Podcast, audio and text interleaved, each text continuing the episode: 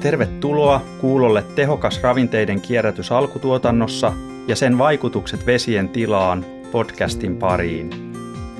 Minun nimeni on Sami Talola ja haastateltavana on erikoistutkija Jaana Uusikämppä Luonnonvarakeskuksesta. Tervetuloa. Kiitoksia. Mitkä ovat viljelijän näkökulmasta katsottuna ajankohtaisia ja huomionarvoisia meneillään olevia tutkimusprojekteja ravinteiden tehokkaaseen käyttöön ja kierrätykseen liittyen? Luonnonvarakeskuksessa on erilaisia projekteja meneillään liittyen, miten kasvinviljelyn saisi onnistumaan nyt erilaisissa sääolosuhteissa. Miten se onnistuu kuivassa ja miten se onnistuu sateisissa olosuhteissa. Viime vuosina on ollut runsaita sateita kylvöaikaa ja sitten on ollutkin armoton kuivuus sen jälkeen. No miten tällaiseen voi varautua? No siihen voi varautua sillä että viljelymaan tulisi olla erittäin hyvässä kunnossa, jolloin se pystyy sopeutumaan mahdollisimman hyvin erilaisiin sääolosuhteisiin. No mitkä keskeiset asiat vaikuttaa tähän viljelymaan kuntoon? No orgaanisen aineksen eli humuksen määrän väheneminen, kun ei ole lantaa eikä nurmikasvin viljelyä, niin on aiheuttanut meille ongelmia. Jos me pystytään nyt lisäämään sitä orgaanista aineesta, tähän orgaanisen aineksen lisäämiseen paneudutaankin nyt niin Suomessa, Pohjoismaissa kuin muissakin Euroopan maissa. Kaiken kaikkiaan maan hyvä kasvukunto mikä pitää sisällään monia asioita, niin auttaa selviytymään erilaisissa ilmastoolosuhteissa. EJP Soil-hankkeessa kohti ilmastoviisasta ja kestävää maatalousmaan hoitoa pyritään selvittämään, miten parannetaan maata ja miten sitä hoidettaisiin hyvin huomioiden nämä ilmastonmuutos sekä ottamaan innovatiivisia uusia menetelmiä viljelykäyttöön. Lukessa on myös tehty erosioherkkyyskartta ja sitä voidaan hyödyntää niin, että voidaan katsoa eri viljelylohkoilla, minkämoisia erosiomääriä sieltä lähtee liikkeelle vuodessa sateiden aikana. Sitten on tutkittu maanparannusaineiden käyttöä viljelyssä. Maanparannusaineita ovat kipsi, maanparannuskuitu ja rakennekalkki ja miten niillä voidaan parantaa sitä maan rakennetta ja toisaalta sitten vähentää vesistökuormitusta. Ja tänä vuonna on alkanut myös hanke Itua ja vastetta, joka pyrkii vastaamaan näihin EUn pellolta pöytään ja biodiversiteettistrategian tavoitteisiin, joissa pyritään vähentämään kemiallisten kasvinsuojeluaineiden ja lannoitteiden käyttöä. Kyllä, jos mennään sitten syvemmälle tehokkaaseen ravinteiden kierrätykseen alkutuotannossa, vähän talousnäkökulmaakin huomioiden, niin mitä voidaan tehdä? Eli mitkä olisi tilatasolla mielestäsi sellaisia tärkeimpiä keinoja, joilla voidaan tehostaa sitä ravinteiden käyttöä ja kierrätystä viljelyssä? Ravinteiden käytön tehostaminen voi onnistua niin, että meillä on lannoituksen suunnittelu ja pyritään lannoitteiden optimaaliseen käyttöön. Tarkoittaa sitä, että annetaan kasville sen verran ravinteita kuin se tarvitsee, mutta huomioidaan myös ne maassa olevat ravinteet ja vähennetään se siitä lannoitteen määrästä. Sitten myös kasvin, esikasvin vaikutus on hyvä huomioida. Esimerkiksi palkokasvin jälkeen typpilannoitusta voidaan pienentää – Kasvulohkon eri osien ravinnepitoisuuksien ja kasvuominaisuuksien huomioiminen auttaa myös lannoituksessa. Karkeimmillaan tämä tarkoittaa sitä, että huomioidaan maalaji ja viljavuusfosforin pitoisuudet esimerkiksi lohkon ala- ja yläpäässä, kun suunnitellaan lannoitusta.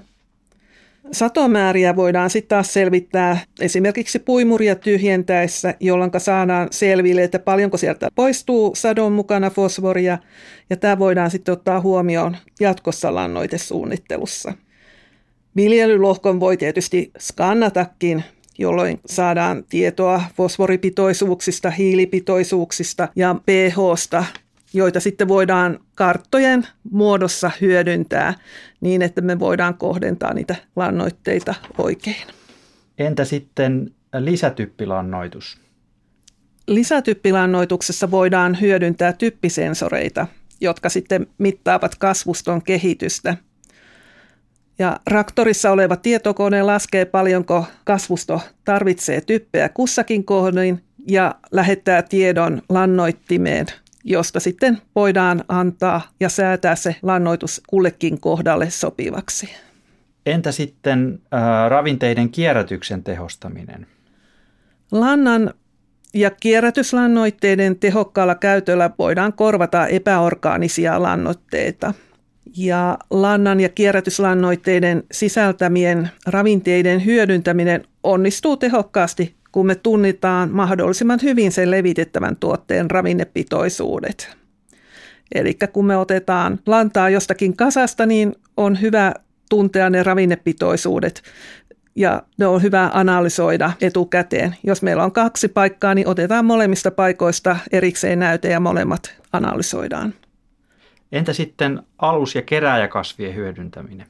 No niiden hyödyntäminen viljelyssä tulee varmaan yleistymään. Nämä aluskasvithan kylvetään samaan aikaan pääkasvin kanssa. Ne jäävät kasvamaan sitten, kun pääkasvi korjataan ja toimivat silloin keräjäkasveina, eli ottavat talteen ravinteita, jotka voisivat muuten huuhtoutua pellosta. Sitten voi olla myös nurmipalkokasveja, jotka sitovat ilmakehän typpeä ja samalla ne lisäävät myös humuksen määrää maassa ja sitä kautta ravinteiden varastopaikkoja. Kyllä. Ilmastonmuutos vaikuttaa myös ravinteiden tehokkaaseen käyttöön. Miten tämä tulisi huomioida ravinteiden käytössä? Sademäärät kasvavat ja keskilämpötila nousee. Maataloudessa odotetaan tietysti myös satojen kasvavan, mutta ongelmia saattaa olla tulossa. Saattaa tulla voimakkaita sadekuuroja tai kuivuusjaksoja, jotka ovat sitten kasvin kasvun kannalta kriittisenä aikana. Ja olisikin hyvä, että meillä olisi tuo maan kasvukunto mahdollisimman hyvä – jolloin me pystyttäisiin sopeutumaan näihin ilmastonmuutokseen ja myös näihin kaikkiin kielteisiin vaikutuksiin ja lieventämään niitä vaikutuksia sekä myös mahdollisesti saamaan aikaiseksi tuo tuotannon kasvun toteutuminen. Maan hyvä kasvukunto auttaa myös ravinnekierrossa. Se tarjoaa maaperäeliöille hyvän kasvuympäristön ja maan orgaaninen aines Eli humus sisältyy tähän maan hyvään kasvukuntoon. Maassa oleva orgaaninen aine reagoi ilmaston, maankäytön ja hoidon muutoksiin. Ja se auttaa erilaisissa maaperän toiminnoissa. Se auttaa myös kasvia selviämään paremmin erilaisissa sääolosuhteissa. Entä mitä muuta voi tehdä maan orgaanisen aineksen lisäämisen lisäksi? Typpilannoitteen jakaminen esimerkiksi kahteen osaan. Jos alkukasvukausi on ollut kuiva eikä kasvi ole käyttänyt typpeä kovin tehokkaasti, niin lisälannoitusta ei tarvita. Jos on ollut sateista ja kasvulähtö on ollut hyvä, niin typpi on tullut sieltä maasta hyvin käytettyä ja lisätyppi on tarpeen. No talouden näkökulma on myös tärkeä ja asia on ajankohtainen etenkin nyt, kun lannoitteiden hinnat on nousseet merkittävästi. Mitkä toimet vois olla sellaisia, joilla on hyvä panosten tuotosvaste ja vaikuttavuus? No meillä todennäköisesti lannan ja kierrätyslannoitteiden fosfori riittäisi korvaamaan kaupallisten lannoitteiden fosforin. Mutta siinä tietysti tarvitaan se, että me pystytään prosessoimaan ne lannan ravinteet eli fraktioihin ja saadaan se fosfori sieltä ja voidaan kuljettaa se aina sinne, missä sitä tarvitaan. Typen osalta varmaankin tarvitaan myös muuta lannoitusta, että me ei pystytä sitä näillä kierrätyslannoitteilla yksistään korvaamaan. Mm, mitä tilatasolla, niin hyviä toimenpiteitä olisi tämä monipuolinen viljelykierto, jossa meillä on nurmea palko- ja öljykasveja mukana sekä syväjuurisia kasveja ja optimaalinen lannoitus. Ja toimiva vesitalous on tärkeä, jotta pelolle ei synny lammikoita, joissa kasvit kärsivät hapen puutteesta. Säätösalaitus ja säätökastelu ovat hyviä toimenpiteitä ja pitävät ravinteita siellä pellolla silloin, kun se on mahdollista toteuttaa. Tulevaisuudessa valumaveden varastointi tulee olemaan tärkeää, koska kuivuuden aikana, niin jos me halutaan kastella niitä kasvustoja, niin me tarvitaan sitä vettä varastoista. Ja sitä voidaan varastoida lammikoihin tai kaksitaso uomiin. Myös pohjapadot hidastavat veden virtausta ja saadaan sitä lisävettä kasteluun. Kalkitsemalla peltoja me saadaan fosforia paremmin kasville käyttökelpoiseen muotoon. Ja suorakylvö on hyvä toimenpide myös taloudellisessa mielessä, koska me voidaan vähentää ajokertoja. Sieltä jää syysmuokkaukset pois ja myös kylvömuokkaukset saattavat jäädä kokonaan pois. Huomioitavaa on, että maan on oltava riittävän kuivaa, jotta me pystytään toteuttamaan se suorakylvö. Ja varsinkin ohran kohdalla niin sadot saattavat toisinaan jäädä pienemmiksi kuin muokattaessa peltoja. No maanparannusaineet puhuttaa aika lailla nykypäivänä, niin mitkä on nykytiedon valossa toimivia maanparannusaineita, joilla voidaan tehostaa myös maatalouden vesien suojelua? Kipsi on tuttu joidenkin vuosien ajalta. Sitähän saadaan fosforihappotuotannon sivutuotteena ja se on, sitä on levitetty täällä Varsinais-Suomen alueella. Muita maanparannusaineita ovat maanparannuskuitu ja rakennekalkki. Ja jotta me nyt saataisiin hyviä tuloksia näillä maanparannusaineilla, niin muidenkin viljelyyn liittyvien perusedellytysten tulee olla kunnossa. Tällä tarkoitan sitä, että ojituksen tulee toimia. Jos vesi kertyy lammikoihin pellolla, niin maanparannusaineista ei ole apua. Kullekin viljelylohkolle voi valita ja tulee valita se sopivin maanparannusaine. Ja siinä voidaan hyödyntää viime vuonna ilmestynyttä viljelijäopasta kipsikuitu rakennekalkki opas viljelijöille. Ja tämä opas löytyy Proagrian nettisivuilta osoitteesta proagria.fi kautta kipsikuitu rakennekalkki. Opas toteutettiin vesiensuojelun tehostamisohjelman rahoituksella ja siinä esitellään nämä maanparannusaineet ja siinä on myös viljelijäkokemuksia. Kyllä. Miten näet maanparannusaineiden käytön roolin osana tehokasta ravinteiden käyttöä? No nämä maaparannusaineet ovat erinomaisia kivennäismailla. Ne auttavat maanrakenteen parantamisessa ja siitä on hyötyä myös vesitaloudelle ja sitä kautta kasvin kasvulle. Ne estävät maan erodoitumista ja samalla ravinteiden liikkeelle lähtemistä sen maa-aineksen mukana. Sitten esimerkiksi ravinnekuidun mukana maahan tulee fosforia ja liukoista typpeä, jotka sitten huomioidaan myös lannoitustarvetta laskiessa. Lisäksi voi tulla myös kaliumia, rikkiä, kalsiumia ja mangaania. No, millaisia vaikutuksia vesien tilaan voidaan saavuttaa näiden maanparannusaineiden käytöllä? Erosio, eli se maa-aineksen liikkeelle lähteminen ja veden mukana kulkeutuminen – sekä fosforikuormitus vähenevät puoleen ainakin muutaman seuraavan vuoden osalta. Tämä kuormitus ei pysy näin alhaisena koko aikaa, vaan se sitten hieman kasvaa siinä vuosien myötä. Mutta sillä on saatu hyvä tavoite kumminkin siinä heti levityksen jälkeen. Maanparannusaineita ei tarvitse käyttääkään joka vuosi, vaan esimerkiksi viiden vuoden välein on ihan hyvä ajanjakso. Ja tällä maanparannusaineiden käytöllä me pyrimme ostamaan lisää aikaa, koska maan fosforiluvun alentamisella me pystytään kuormitusta vähentämään hyvin hitaasti. Siihen menee vuosia, jopa vuosikymmeniä. Maanparannusaineilla me saadaan nopeasti vaikutuksia, mutta ne kestävät vain joitakin vuosia. Pitkäaikaisia ja pysyviä vaikutuksia siis saadaan viljelytapojen muutoksilla, kuten sillä fosforilannoituksen vähentämisellä. Ja kun me saadaan tämä maaines ja sen mukana fosfori jäämään peltoon, niin ojien ja vesien liettyminen vähenee, näkösyvyys vesissä kasvaa, eli vedet ovat kirkkaampia. Tärkeä tekijä fosforin vähenemisessä vesissä on se, että se vähentää vesien rehevöitymistä, umpeen kasvamista ja leväkukintoja.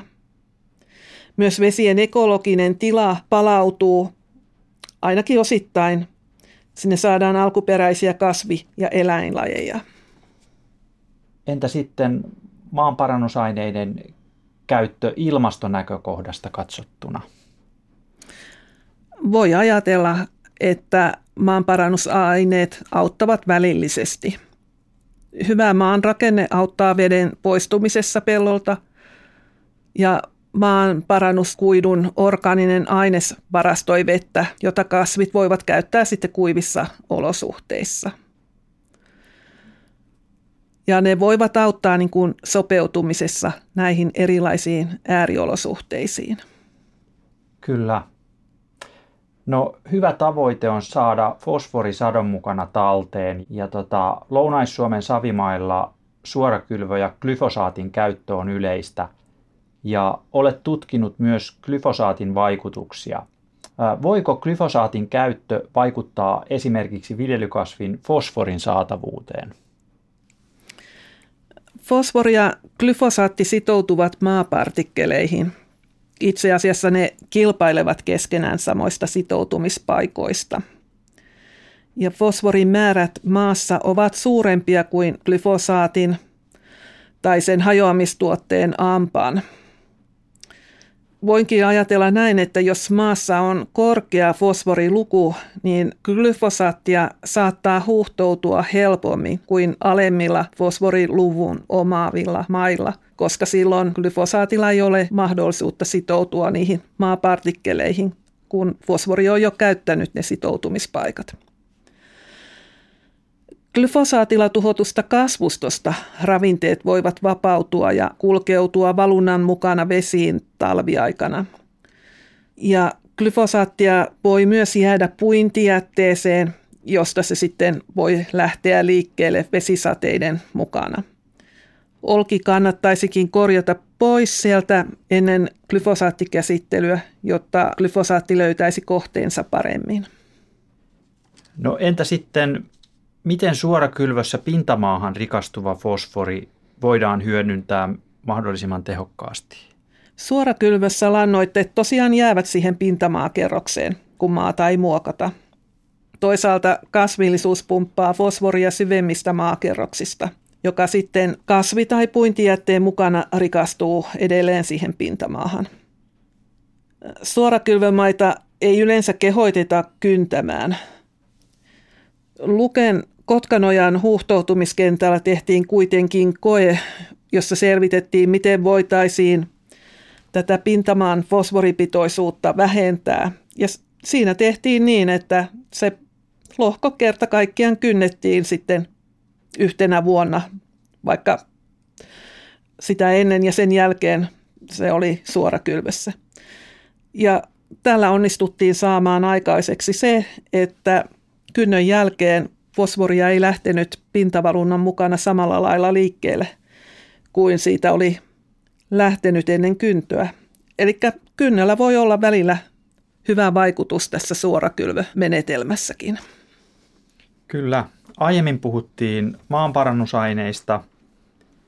Miten näet kipsin, kuidun ja rakennekalkin hyödyt fosforin tehokkaan hyödyntämisen kannalta? Me saadaan pidettyä se fosfori pellolla, kun sieltä ei lähde maa liikkeelle, jonka mukana lähtisi myös fosforia. Sitten toisaalta taas rakennekalkki nostaa maan pH ja voi parantaa sillä tavalla fosforin käyttökelpoisuutta. Sama on kalkkistabiloidun maan parannuskuidun kanssa. Ravinnekuiduissa on myös mukana fosforia ja liukoista typpeä, josta sitten saadaan ravinteita sinne peltomaahan. Ja ne tulee huomioida tuossa lannoitesuunnittelussa. Kyllä. Tehokas ravinteiden kierrätys vaikuttaa myös vesien tilaan. Mitä sitten näillä edellä mainituilla toimilla voidaan saada aikaan? Pelastuuko Itämeri? Kierrättämällä voidaan parantaa tilannetta verrattuna siihen, että käytettäisiin vain uutta lannoitefosforia. Ja se tarkoittaa sitä, että meillä on vähemmän fosforia kierrossa, joten todennäköisesti vesinkin kulkeutuu vähemmän. Ja kierrätysravinteiden käyttö siis vähentää tätä fosforin louhintaa ja samoin se vähentää typen valmistuksessa tarvittavia raaka-aineita ja energian käyttöä.